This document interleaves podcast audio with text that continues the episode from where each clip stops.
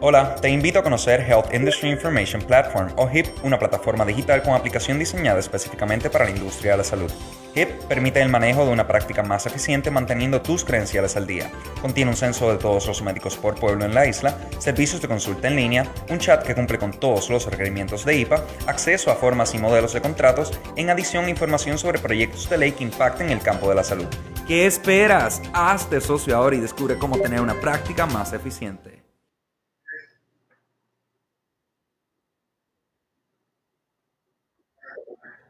Bueno, saludos, buenos días. Eh, bienvenidos a otra edición del programa Industria de Salud eh, ciento uno, el cual se eh, transmite todos los miércoles a las diez y media eh, a través de la página de la plataforma de H I P, Health Industry Information eh, Platform, y la página de Noticias de Post.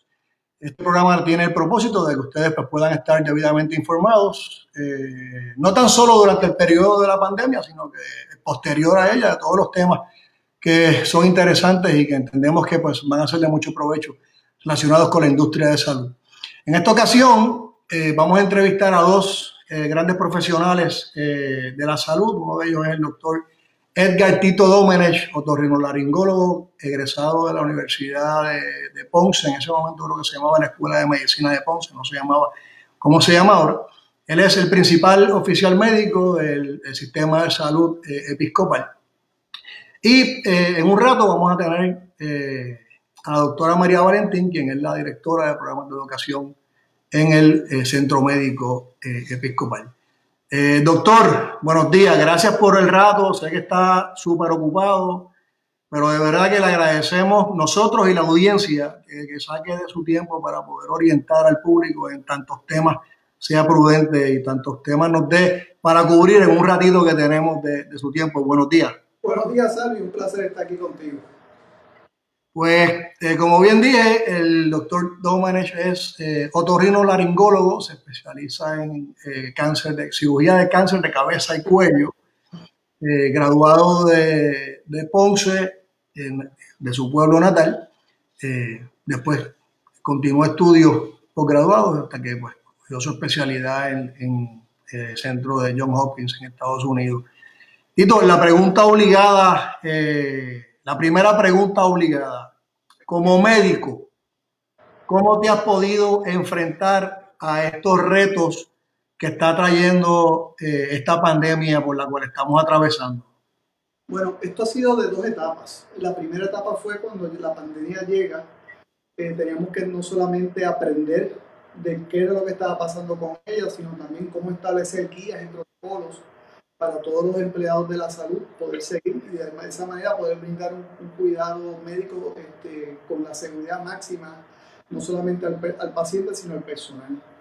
Luego ahora la segunda etapa que estamos es en devolver la confianza a los pacientes, a que vuelvan a sus médicos, a que vuelvan a los hospitales, eh, darle la información y, ¿verdad? y la seguridad de que todo está bien y que los sistemas están trabajando como deben ser y que su seguridad no se va a, su salud no se va a ver afectada cuando vengan al hospital o a una oficina médica. Hay muchos pacientes, hay muchos pacientes que están temerosos de, de ir a recibir servicios médicos, ¿verdad?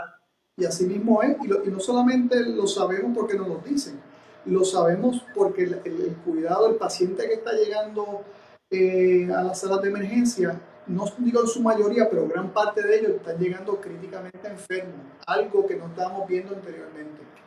Son pacientes que pues han quedado en sus casas, guardados y pues con condiciones crónicas que han ido deteriorándose y pues al no tener la atención médica eh, necesaria en ese momento, pues sus su condiciones se han complicado.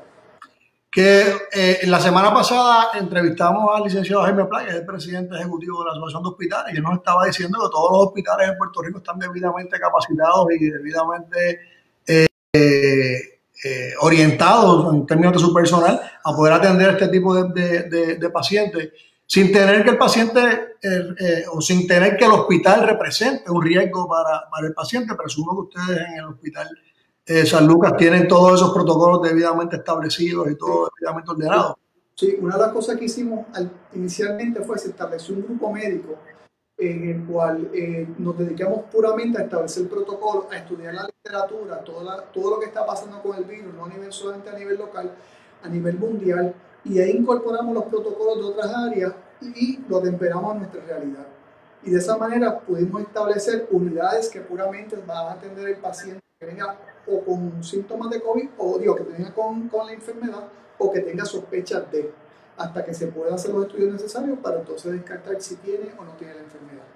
O sea que hay muchos protocolos que se establecieron, desde admisiones, sala de emergencia, sala de operaciones, sala de parto, Eh, wards de pediatría, todos, todas las unidades de esta institución tienen un protocolo establecido para el manejo de pacientes con y sin COVID.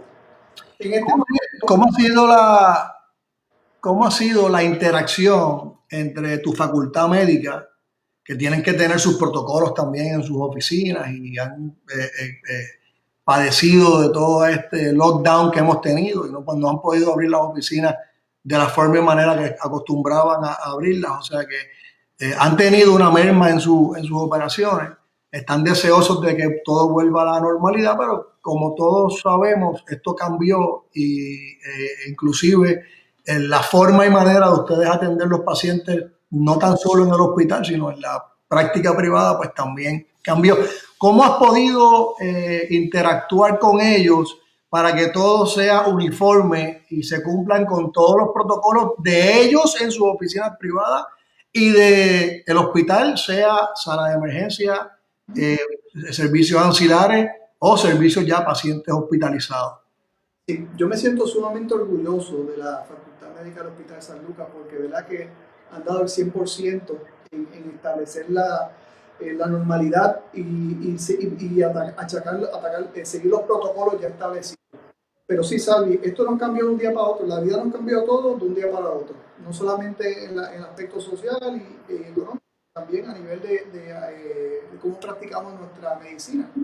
Anteriormente, pues podemos ver un, un cierto volumen de pacientes, ya eso ha bajado. Ahora es que está, está, se trabaja a base de un número de pacientes por hora, cuando esos pacientes, eh, cada vez que uno va saliendo, se limpia el área, vuelve y entra otro, o sea que el hecho de tener muchos pacientes esperando, ya eso no, no existe en la oficina médica.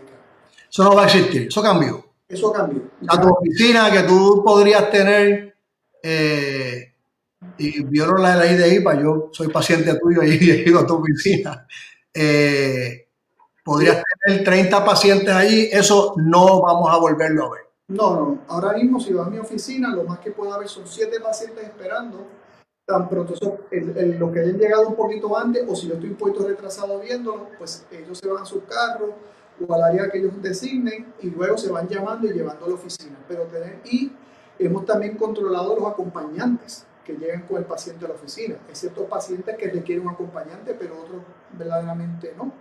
Y por lo tanto se ha trabajado de esa manera eh, eh, para entonces poder este, eh, atemperarnos a la realidad y poder brindar el servicio de una forma segura. O sea, hay dos cosas interesantes aquí que has dicho. La primera eh, es que los médicos, porque extrapolamos tu, tu situación al resto de los médicos en Puerto, en el mundo, sí.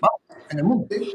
Eh, deben entonces empezar a mirar cuáles son estas herramientas, estas tecnologías que los van a ayudar a poder eh, mantener ese citario debidamente eh, estructurado para que no conflija un paciente con otro y el flujo de pacientes que tú puedes atender en tu oficina pues fluya de manera normal y no se te tapone algo. O sea, que eso es algo que los médicos deberían empezar a... Bueno, los médicos no solamente, todos los proveedores de servicios de salud. Pues aplica a los médicos, a laboratorios, a farmacias, a centros de cirugía ambulatoria, a centros radiológicos. O sea, que todo el mundo debe tener la herramienta que estimen prudente, que los ayude a poder eh, aliviarle la carga a los empleados de las oficinas para que esa coordinación sea efectiva.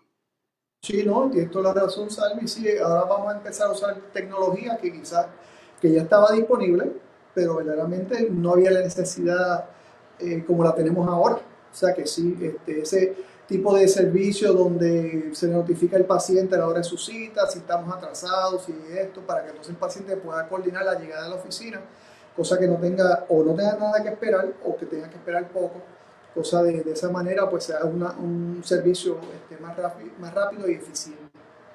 ¿Sabes si, si allí en la torre donde tú estás, que es la Torre Médica eh, San Lucas, van a habilitar algún área en el, en el lobby que, que es bastante amplio para que los pacientes que no pueden esperar en el pasillo este, frente a las oficinas de los médicos, pues estén un poquito cómodos eh, abajo. Los pacientes, ese es otro, otro tema que estábamos hablando, eh, tienen que garantizarle los pacientes, ustedes que nos están viendo, ya no pueden ir a las oficinas de los médicos con este batallón de personas, porque era como que, oye, vamos un momentito a la oficina de Domenech y después nos vamos para Plaza del Caribe. No, ya eso no. No, no, no se puede ya. Exacto, ya eso no se puede. Ahora llegan, se atienden y solamente tengo, como te digo, tengo el paciente esperando en la oficina que voy a ver, y si es un paciente mayor o que necesita alguna asistencia, pues se le permite un, un acompañante. De otra manera no se puede. He, he recibido varios comentarios eh, en cuanto... Es, es, es más fácil eh, o menos complejo la logística de, de, de yo pues llevar a mi papá o a una persona que necesite quizás una asistencia a una oficina de un médico, que llevarla a un hospital. ¿Por qué? Porque las distancias entre el, el estacionamiento y la oficina del médico tienden a ser más reducidas, pero si tengo que llevar entonces a mi papá al hospital a hacerse un, un examen, pues tengo que dejar el carro a un lado y llevarlo al otro. Eh, ¿Pretende eh, eh, o, o ha auscultado el hospital alguna alternativa de tener unos, eh, unas escoltas para estas personas mayores que no se pueden mover y que uno pues, pueda dejarlos en...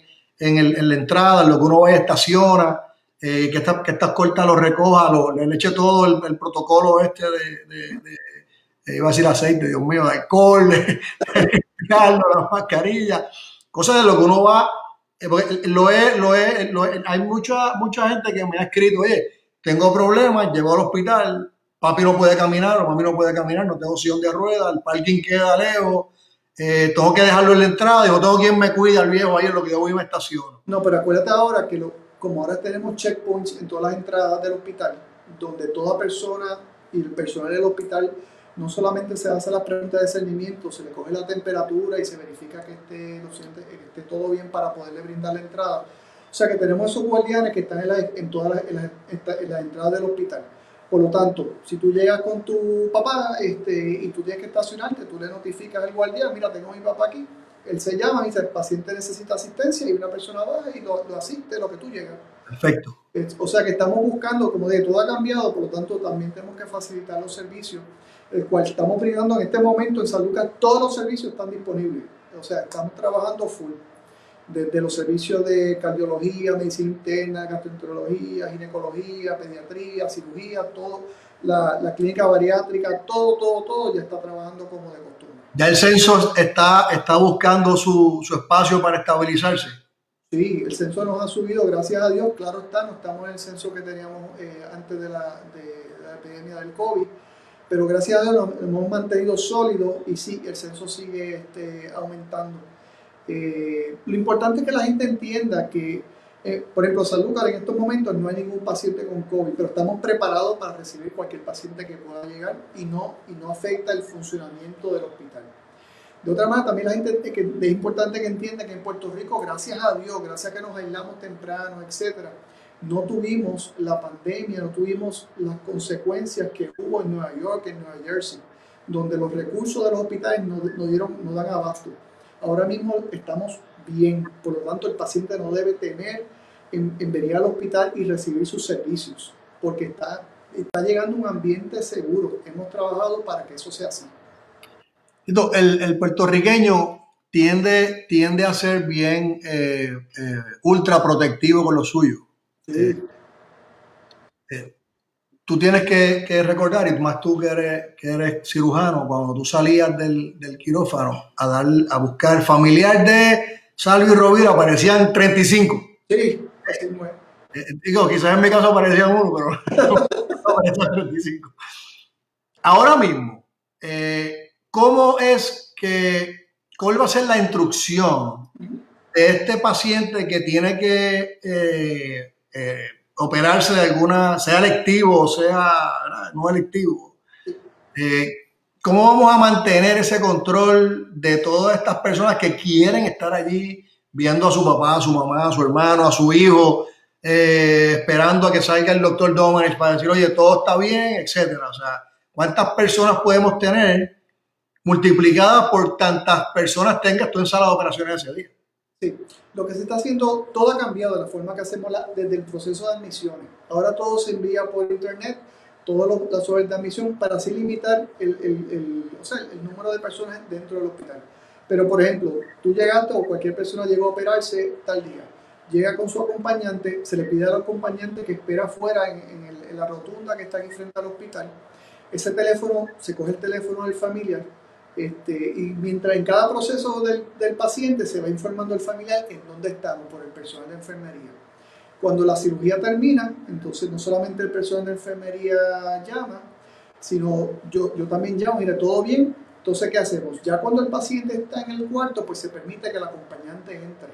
Y lo que hacemos es que cuando ya el paciente está en el cuarto, entonces ya yo voy personalmente y, y le doy, pues, le, le explico eh, lo que ya quizás hablé con ellos por teléfono, pero se lo digo en, en, en, en forma, en personalmente, por decirlo así.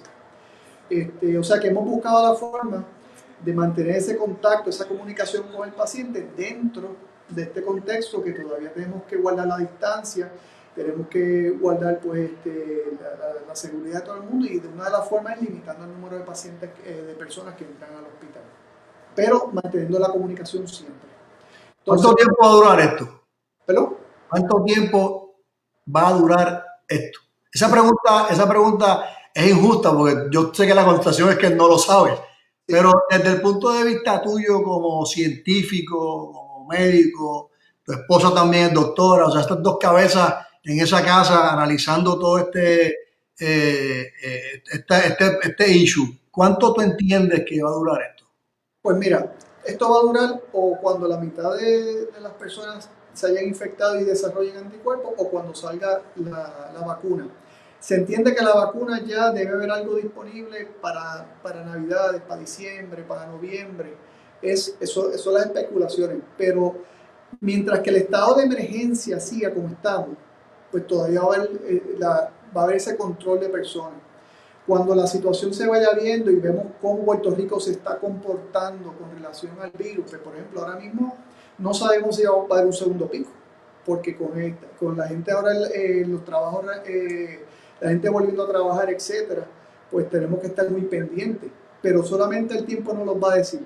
Pero ¿cuánto tiempo va a durar la, el, eh, pues, eh, vamos a hablar más de seis meses? Yo diría que es un buen estimado. Pues me, me obliga, puede ser mucho más. Me obliga, la incertidumbre de cuánto tiempo va a durar, me obliga al, al siguiente tema. Eh, tú sabes que nosotros venimos careciendo de, de, de ciertas especialidades desde hace mucho tiempo. Esto no solamente es el área sur, esto es a nivel isla y en Estados Unidos también. Eh, si antes tú podías atender cincuenta pacientes diarios y ahora está, tienes que atender un número reducido de pacientes, hay un, hay un, hay un gap de pacientes que para poderse atender con un especialista o su sustituto, que no hay muchos sustitutos y todos están en este mismo, en esta misma eh, situación, pues tengo que, tengo que concluir que la atención de ese paciente se va a postergar, se podría postergar, y podríamos tener entonces pacientes que no puedan recibir la atención en el momento que la necesitan, no porque el médico no lo quiso atender, es porque no pudieron conseguir esa cita. Pero ¿saben qué, Salvi? Tenemos, eh, también tenemos telemedicina, que es una forma muy buena de, de tener, atender al paciente, y por lo tanto nos comunicamos con ellos y podemos ver la severidad del problema y de esa manera atenderlo lo más prontamente, que eso no teníamos antes. Pero otra cosa también, Salvi, aunque el, hemos controlado, por ejemplo, te voy a hablar de, de mi experiencia personal, Eh, de, hemos controlado el, el volumen, lo hemos hecho de una forma más organizada, pero a, al día de hoy yo quizás te estoy viendo diez o doce pacientes menos al día de lo que te veía antes, eh, por, por, pues, el, el, por la organización que estamos haciendo, y está funcionando. Por lo tanto, la combinación de esto más telemedicina, yo creo que, que es una buena alternativa, es una buena combinación para poder seguir brindando el cuidado del paciente que él necesita y evitar las la citas muy, muy largas, de, de mucho tiempo para poderse ver.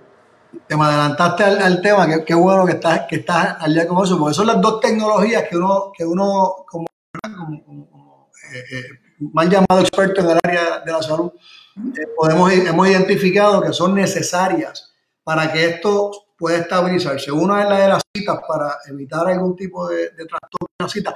Y la otra es la herramienta de telemedicina que unido, que unido con el hospital, todos estos médicos que están en sus oficinas viendo eh, pacientes, podrían inclusive utilizar esa herramienta para alguna eh, consulta eh, que tengan en el hospital, no tengan que moverse de su oficina al hospital, no sea un paciente hospitalizado o sea otro tipo de paciente. Nosotros lo que vamos a estudiar lo que tú mismo estás diciendo. Si se te quedan diez pacientes, con telemedicina puedes ir haciendo un catch-up. Pues lo que estamos haciendo ahora, este, estamos empezando, no hemos empezado a hacer... Hay ciertas especialidades que estamos escasos, pues entonces se está utilizando telemedicina, se va a empezar a usar telemedicina para esas, para donde va una coordinadora que va a coordinar esas consultas, se comunica con el, el attending, digamos el neurólogo, un ejemplo, va a haber un residente donde va a estar al lado del paciente, presenta el caso y el neurólogo, nosotros le hemos dado acceso a nuestra facultad a que tenga acceso de nuestro programa de Meditech, que es el programa de récord electrónico en sus casas, por lo tanto el médico va a poder ver los laboratorios y va a poder escribir o contestar esa consulta, no digo desde su casa, pero desde su oficina o donde sea necesario para poderle brindar al paciente. Claro está, eso es a cierto número de especialidades. Eh, todos los demás tienen que venir a ver sus pacientes, eh, pero van a tener la capacidad de, de escribir eh, sus notas fuera del hospital. Pero sí, va a haber ciertas especialidades, subespecialidades, que pueden usar el, el, eh, la telemedicina para... para para poder dar el servicio a sus pacientes, pero son algunas, están, están enumeradas, no son todas.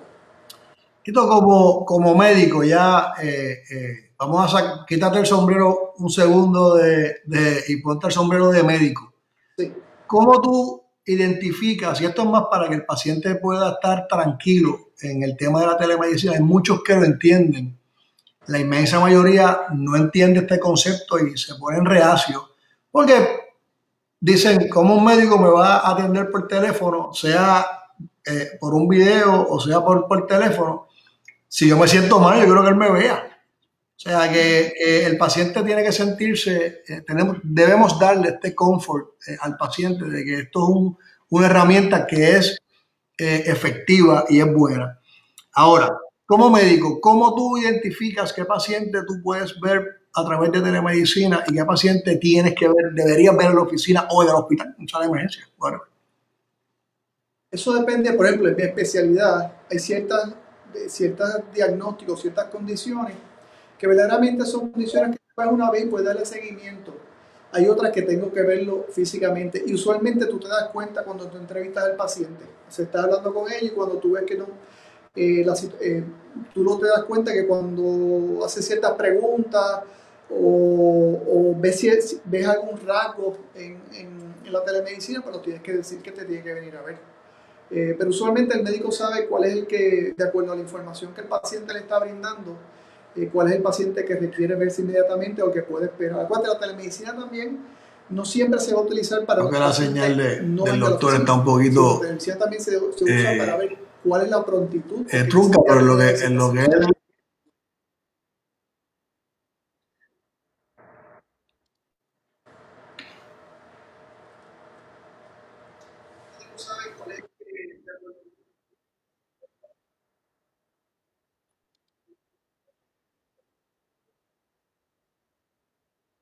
Sí, eh, para ir ya resumiendo, eh, tenemos a la doctora eh, María Valentín, que, que vamos a hablar con ella de los retos que se van a enfrentar estos muchachos que están saliendo ahora eh, a un mundo nuevo para ellos y ahora nuevo para todo el mundo. Así que ese tema María nos va, nos va a hablar un poquito. Eh, Tito, ¿qué consejo le puedes dar A los, a los médicos? ¿Qué consejo le puedes dar a los, a los pacientes para evitar la histeria colectiva, evitar el, el, el, eh, el que en algún momento eh, el médico pues reciba una cantidad de pacientes en su oficina o el mismo hospital reciba una cantidad de pacientes en sala de emergencia que se pueda eh, salir de, de control? Tú, como director médico de una institución grande eh, en el área sur y en Puerto Rico, ¿no? ¿Cuál sería el, el consejo que tú le estarías dando a estos médicos para que no dejen de atender a sus pacientes y a los pacientes para que no se desesperen porque el médico no los puede atender hoy? Eso pues, este, básicamente, mantener su criterio clínico y no perder, ellos están todos muy bien, todo el mundo está bien entrenado, o sea, ellos eh, con la capacidad que ya tienen eh, con su entrenamiento y su conocimiento, eh, es utilizarlo y saber qué paciente necesita una evaluación pronta y otros no, y de igual manera orientar adecuadamente al paciente de cuándo necesita utilizar los recursos, ya sea del hospital, de la oficina, del laboratorio, etcétera. Y de esa manera mantener una comunicación con los, entre los médicos para entonces poderle brindar ese cuidado necesario al paciente, darle la orientación necesaria al paciente eh, de lo que debe hacer para evitar este bueno, eh, retraso o, o, o sobreutilización de servicios. Y como dijiste anteriormente, importante que se vaya moviendo a utilizar la tecnología, las herramientas que hay, porque no van a poder operar sus prácticas de igual forma que lo operaban antes. Sí. Tienen que utilizar la tecnología. Sí. Y, Sally, y volviendo ahorita a la pregunta que me hiciste sobre cuánto tiempo debe durar esto, yo creo que dije seis meses, pero yo creo que es mejor decir un año, ¿sabes? Para esa manera ir bien a la segura y no crear una confianza en, en exceso de, de que todo está bien. O sea, tenemos, no podemos bajar la guardia, yo diría de un año o hasta que tengamos esa vacuna disponible, ¿sabes? Pues Tito, no sé si María anda por ahí ya, la doctora Valentín. Este, no sé, está María por ahí. Le van a verificar. Pues en lo que ella, en lo que ella llega, eh, déjame, déjame aprovechar tu, tu, tu eh, presencia eh, aquí hoy. Eh, estás en el Task Force de la, del Sur. Estoy en háblame, háblame un poquito, que, que esa pregunta la tenía en el tintero y se me, se me escapó. Qué bueno que la doctora Valentín no, no ha llegado. Sí. Háblame de lo que está haciendo el Task Force, cómo estamos atendiendo el tema de la... De la del seguimiento de los pacientes, de las pruebas, eh, para mantener el control en, el, en, el, en la región sur. Eso fue, el Task Force lo formó Mayita, fue una idea muy, muy inteligente de parte de ella, donde ella cogió y agrupó no solamente a todos los, eh, Mayita y Kenira Thompson de la Escuela de Medicina, este, eh, donde no solamente se agruparon todos los hospitales, sino también se agrupó este, la Escuela de Medicina con todos sus recursos, al igual que ese eh, medcentro. ¿Qué significa? Entonces, dentro de, dentro de ese grupo hay infectólogos, hay critical care, hay epidemiólogos, pediatras, cirujanos, eh, directores de diferentes, médicos de diferentes hospitales. Y cada vez se trae un tema distinto, se discute. Entonces se trae, se trabaja unos protocolos y una forma de hacer las cosas. Por ejemplo, se ha hablado mucho sobre las pruebas rápidas, sobre el P C R, sobre qué pacientes eh, deben ser atendidos de cierta forma, eh, hacer el contact tracing, se estableció un call center muy importante donde los, los pacientes pueden llamar este, y hacer sus preguntas y de esa manera recibir la orientación este, necesaria. Al principio de la, de la, de, pues, de la pandemia se trabajó mucho en logística, de qué iba a pasar si los hospitales se sobrecargaban, dónde iba a ir ese paciente, qué se iba a establecer, eh, qué servicio. Este, se, se trajeron muchas eh, instituciones este, de Estados Unidos, que, como Brothers to Brothers, que son gente que se dedica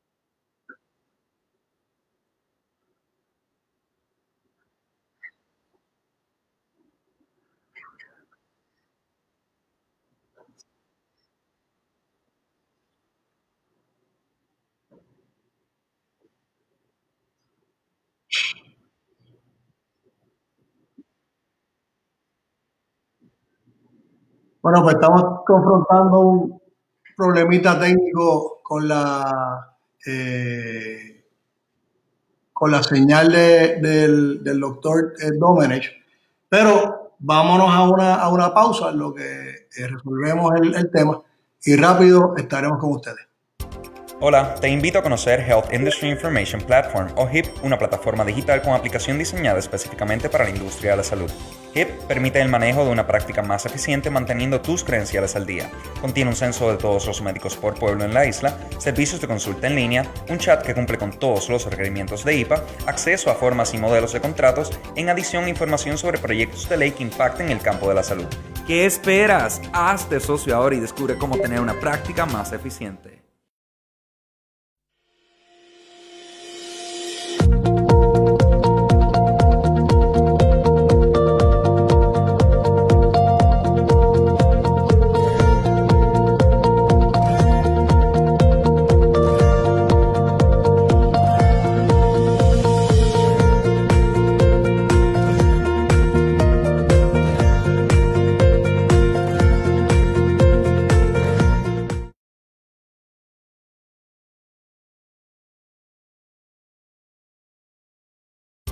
Hola, te invito a conocer Health Industry Information Platform o H I P, una plataforma digital con aplicación diseñada específicamente para la industria de la salud.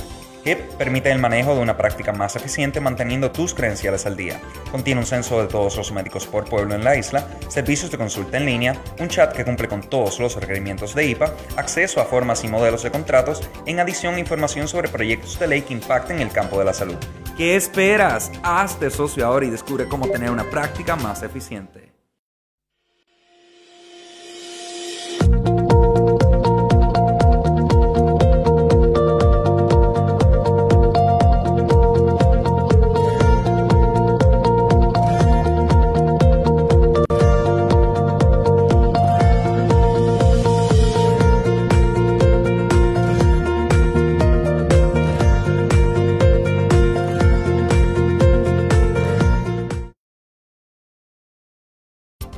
Hola, te invito a conocer Health Industry Information Platform o H I P, una plataforma digital con aplicación diseñada específicamente para la industria de la salud. H I P permite el manejo de una práctica más eficiente manteniendo tus credenciales al día. Contiene un censo de todos los médicos por pueblo en la isla, servicios de consulta en línea, un chat que cumple con todos los requerimientos de I P A, acceso a formas y modelos de contratos, en adición a información sobre proyectos de ley que impacten el campo de la salud. ¿Qué esperas? Hazte socio ahora y descubre cómo tener una práctica más eficiente.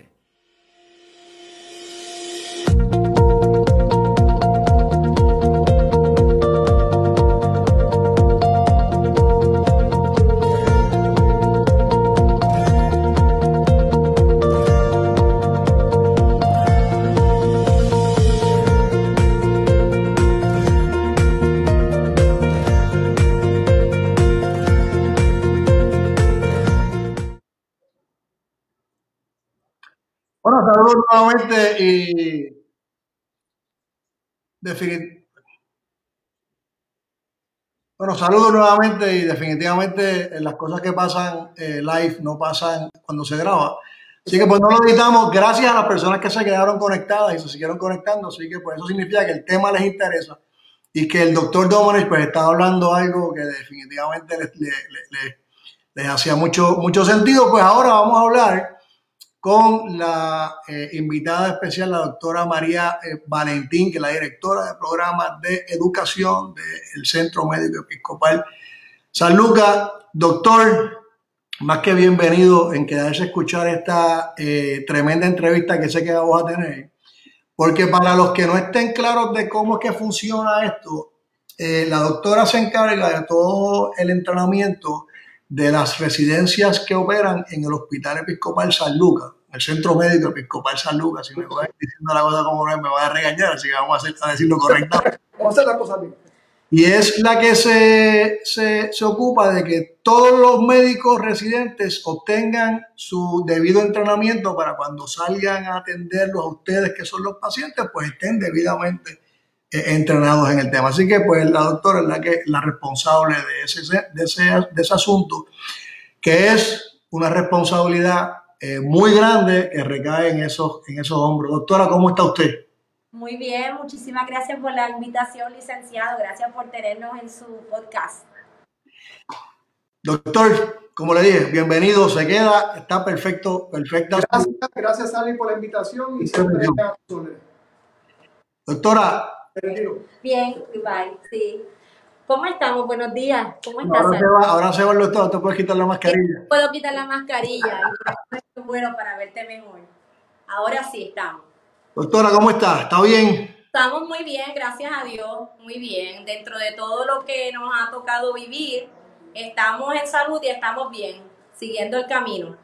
Cuéntame, eh, ya hablamos con el doctor Domenech de cómo está el hospital, hablamos de cómo está la interacción con la facultad médica, hablamos de cómo es que los pacientes cuando lleguen a los hospitales tienen que comportarse, hablamos de que no pueden venir toda esta cantidad de, de, de acompañantes con los pacientes. Ajá. Eh, ahora, el tema importante eh, que debemos tocar es cómo se sienten tus residentes eh, ante la incertidumbre.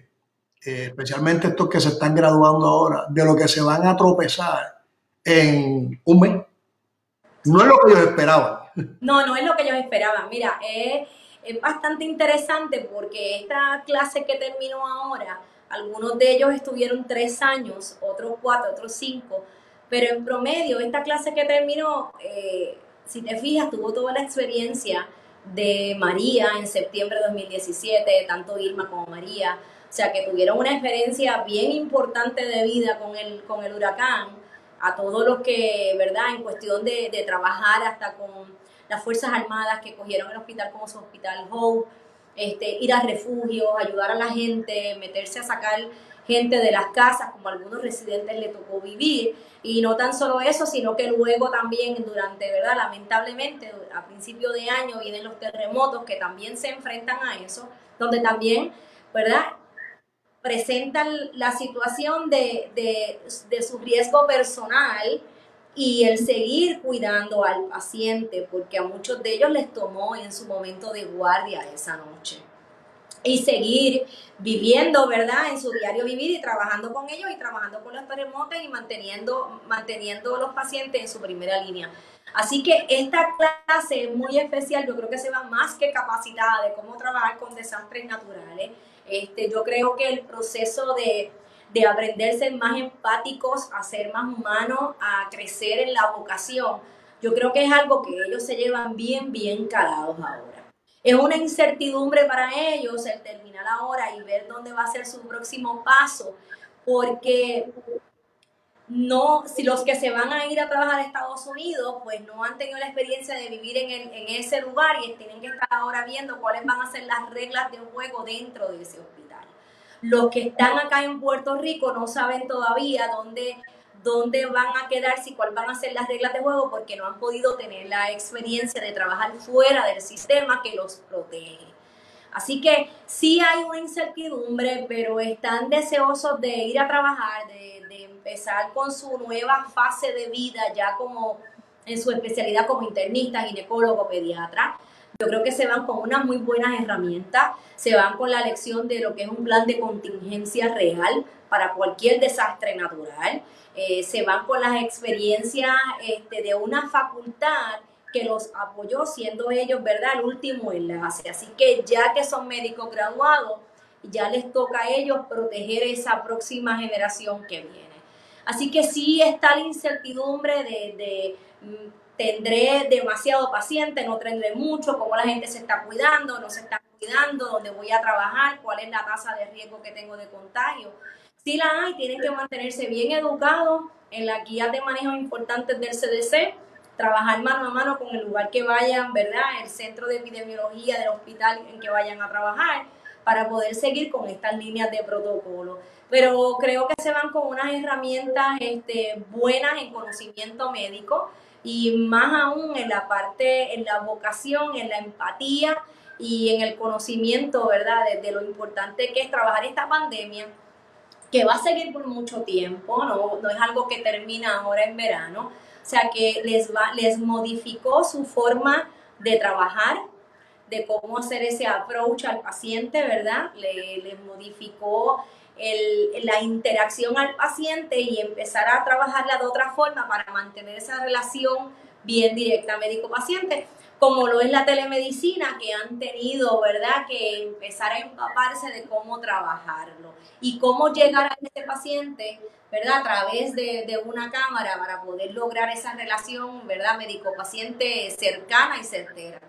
¿Sabes qué? Eh, me, me he tropezado con varios de ellos, inclusive me, me han llamado, eh, porque los que, los que ya tienen planes de ir a hacer otro tipo de entrenamiento más, más avanzado, eh, lo que ustedes le llaman los fellows o las subespecialidades, ¿no?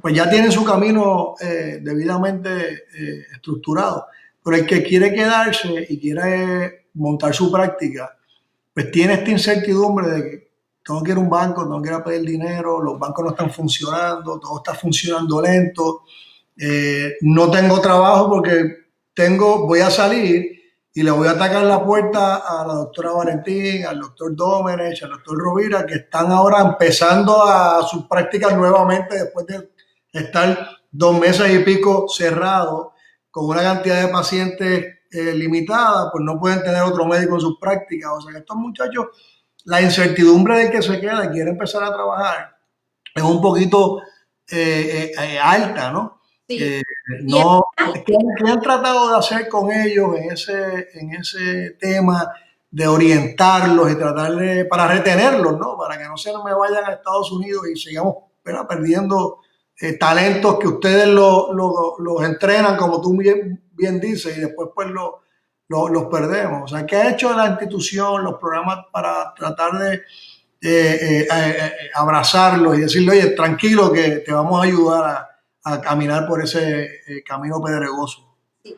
Pues mira, la, hay una parte de ellos que sí se van a hacer su subespecialidad en Estados Unidos para tocar el punto de la retención. Algunos de ellos lo que le hacemos es que le hacemos como un... una especie de, de auspicio por los años que estén entrenando fuera, para garantizarnos que cuando regresen vengan a trabajar con nosotros y sean parte de nuestra facultad, para entonces mantener siempre una facultad joven con, la, con las líneas de manejo más, más recientes y más modernas. Así que esa parte, los que ya estaban aceptados hacia sus especialidades, pues no han tenido, eh, han seguido el proceso de, de, irse, de, de irse al lugar, ¿verdad?, que ya está destinado para ellos. En relación a los otros que tienen trabajo, pues la, la mayoría de ellos empiezan este trabajo de, de búsqueda de trabajo muchos meses antes. La mayoría de ellos ya ha logrado tener unos contratos establecidos que ya empiezan a, a irse, ¿verdad?, ya a mitad de junio. Eh, los otros que quedan, que no han firmado un contrato, que no tienen eh, ya un trabajo, ¿verdad?, que la, los hayan reclutado ya de dos o tres meses antes, porque generalmente cuando se reclutan en diferentes este, hospitales, ya este, este, este proceso empieza ya entre enero y febrero, que ya ellos para marzo ya saben para dónde van, con quién van, su sueldo y lo demás. Los otros que están, este, que están todavía, porque hay unos que no quieren irse a ser hospitalistas fuera, por lo menos en el caso de medicina interna, pues generalmente en la misma comunidad, diferentes médicos primarios que ya están cambiando su práctica de trabajo y no hacer tanto lo que es hospital y quedarse más lo que es en, en, en, basado en oficina, la, la, el, el, su diario vivir. Pues entonces lo que hacen es que reclutan, por ejemplo, en el caso de medicina interna, los reclutan y los utilizan de hospitalistas. Entonces pasan a ser el hospitalista de un grupo, ¿verdad?, de cualquier este grupo de I P A o, por ejemplo, algún grupo privado de, de médicos internistas. Los pediatras de verdad que pues, se, los llevan, se los llevan bien rápido, este, porque pues, la población, como bien tú sabes que tú nos has educado mucho en eso, tenemos una población que ha disminuido casi a la mitad de los médicos primarios que tenían, ¿verdad?, de ginecólogos, pediatras e internistas.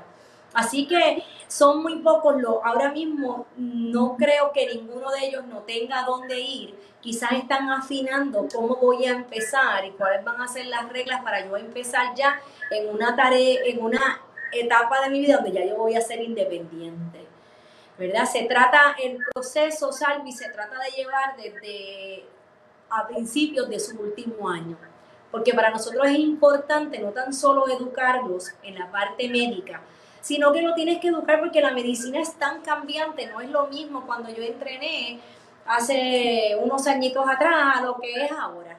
Eh, ha cambiado demasiado y hay que tenerlos constantemente en esa exposición. Eh, tenemos unos programas muy excelentes y de Estados Unidos vienen compañías y, y la realidad es que le hacen unas ofertas muy buenas. Al que se quiere ir se va, pero, pero siempre me consiguen trabajo acá. Se los llevan, hay la necesidad de médicos primarios como pediatras y ginecólogos en la comunidad bien grande. Así que se educa en ese proceso. Parte de esa educación nos la brindaste tú con tu convención y muchas cosas y nos ayudaste a unificar toda esa población de hospitales y de oficinas médicas grandes para que vean el talento, ¿verdad?, que tenemos, y no tan solo nosotros, sino nosotros programas de residencia. Sí, definitivamente el, el, el proyecto que nosotros... Eh, eh, no te escucho. Mira, mira, ahora. Seguí.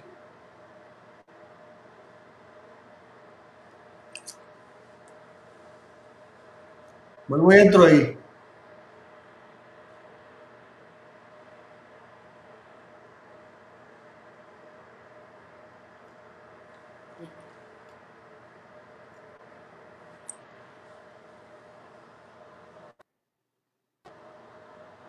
¿Me oye?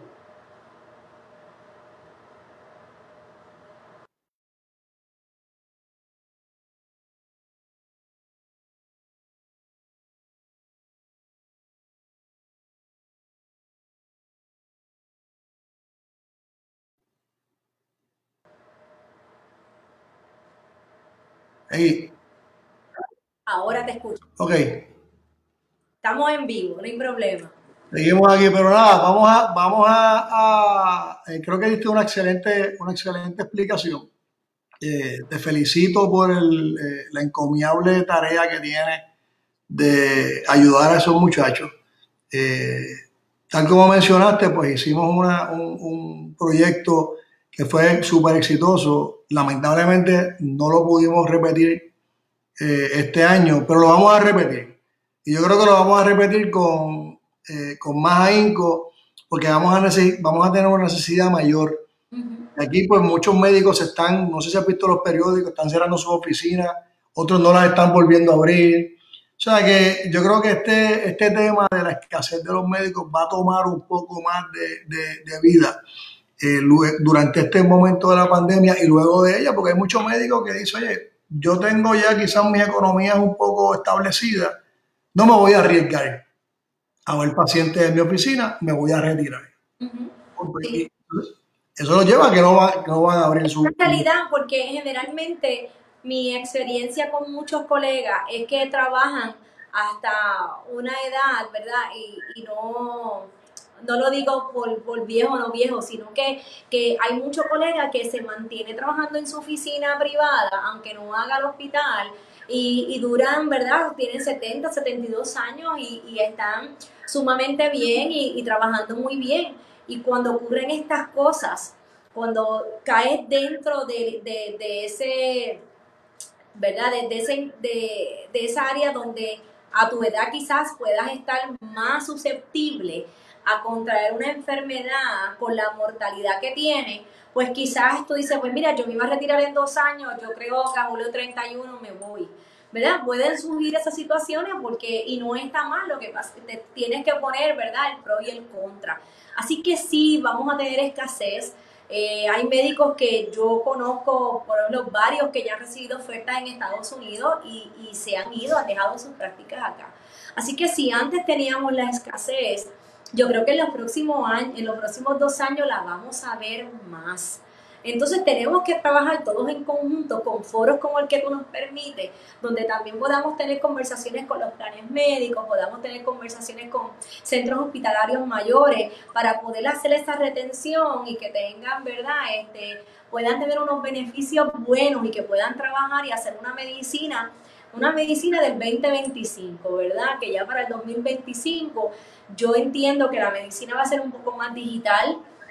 Este, obviamente la medicina presencial siempre es importante porque esa relación médico-paciente es bien importante tenerla. El examen físico es vital para poder diagnosticar patología. y dar una educación para prevención primaria, secundaria y terciaria. Así que esa parte nunca se va a perder, pero que podamos añadir esa, ese, esa plataforma digital, pues va a ser, nos va a ayudar a todos, porque proteges al paciente y te proteges tú como individuo, porque al médico hay que cuidarlo, porque si no tenemos médicos, ¿quiénes nos van a cuidar? Así que eh, eh, va a ser, yo creo que los próximos cinco años, la medicina en Puerto Rico hay que trabajarla para que evolucione a eso, porque no podemos quedarnos atrás. Eh, aunque seamos una islita pequeña, tenemos una cantidad de talento en todas las áreas y yo creo que es bien importante desarrollar estas plataformas digitales, los hospitales nos ayuden, porque es la medicina del futuro. Definitivamente, definitivamente esto cambió y, y cambió para quedarse cambiado, no, no cambió por un ratito. No, exacto. No va a virar para atrás, así que compromiso, tienen mi compromiso de que voy a, voy a continuar eh, con los proyectos de, de, de lo que es la convención de H I R E. Sí. Eh, además de que pues me gustaría, eh, me voy a, te voy a llamar luego para ver si entonces en un programa posterior entrevistamos a, uno, a, a, a varios muchachos. Sí, cuando gusten. Cuando... la perspectiva desde el punto de vista de ellos, qué piensan hacer, sería, sería interesante escucharlo. Eh, uno que se va... y uno que se queda, a ver cuál es la, la, la diferencia. Y te voy a decir, nosotros siempre hacemos las estadísticas de cuánta retención tenemos. Y generalmente el residente que entrena en su hospital, ¿verdad? Generalmente siempre se queda donde entrena. Nosotros hasta el año pasado, la estadística de este año no te la puedo dar, te la puedo brindar en la próxima conversación que tengamos. Pero hasta el año pasado teníamos una retención de casi un sesenta y ocho por ciento. No tan solo se quedaban en San Lucas, se quedaban en Puerto Rico, ¿verdad? Este, diferentes lugares o lugar, pueblos de origen que quieren regresar a su pueblo de origen. Eh, así que en ese proceso yo creo que tenemos una retención bastante alta. Queremos tener más retención. Entendemos que una parte se va a ir porque necesitamos que hagan sus subespecialidades porque... si somos pocos los primarios en sus especialidades, a veces tenemos también muy poco. Así que los exhortamos a que sigan estudiando, a que sigan ese proceso académico, que aunque es largo, ¿verdad? Pero, pero se logra. Y retenerlos y abrir más talleres este, para trabajo. Y en esa parte, pues este, con personas, ¿verdad? Como, como tú que nos ayudas en eso, a sacar ese pool para encontrar lugares, porque... tiene que haber muchos lugares en Puerto Rico donde la necesidad de médicos primarios, y cuando me refiero a primarios, pediatras, ginecólogos, internistas, emergenciólogos, ¿verdad? Se necesitan. Nosotros estamos ahora mismo en el, en el proyecto de, de retomar el, el tema, ya que los médicos se certificaron ahora a diciembre treinta y uno de dos mil diecinueve. Eh, reestructurar la base de datos de nosotros para identificar ahora eh, específicamente dónde están eh, en un mapa por especialidad, por municipio. Eso nos va a dar mucha, mucha información de que vamos a estar necesitando o que necesitamos ahora mismo. El porcentaje de retención en Puerto Rico, eh, María, es de un setenta y cinco por ciento promedio, comparado con las jurisdicciones en Estados Unidos, que eso es como por lo menos fluctúa entre un cuarenta y un cincuenta por ciento de retención de los estudiantes, de los residentes. La, la, la diferencia marcada es que aquí es un setenta y cinco por ciento de doscientos que se pueden graduar residentes en todo Puerto Rico.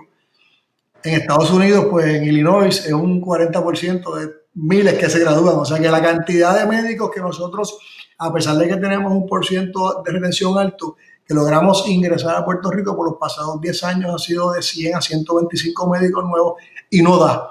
¿Y tenemos no? que aunar esfuerzos. Tenemos que de verdad tomar esto en serio porque tenemos una población que va cada día eh, increciendo en edad.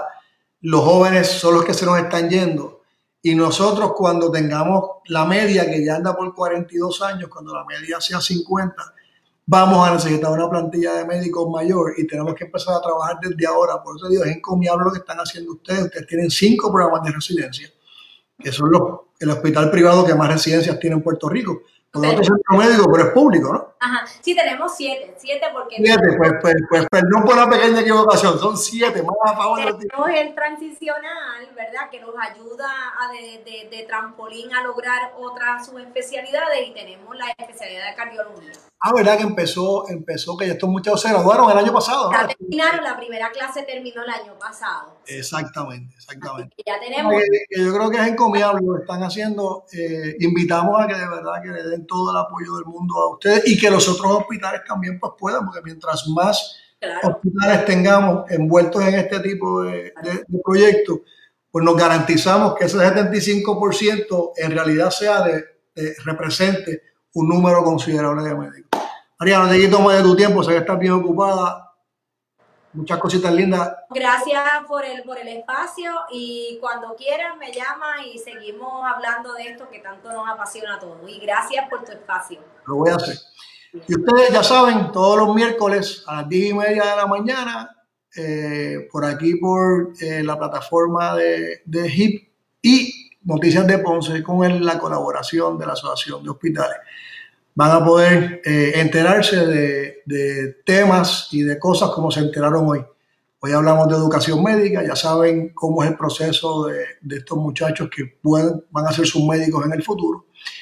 Eh, se les aclaró que los hospitales son seguros, que el Hospital Episcopal San Lucas es un centro eh, médico que está preparado para poder atender todos los pacientes con todas las condiciones, tiene, está operando a su cien por ciento de capacidad, así que no tienen que temer Eh, por ir a, a, su, a su médico. No lo dejen para tarde.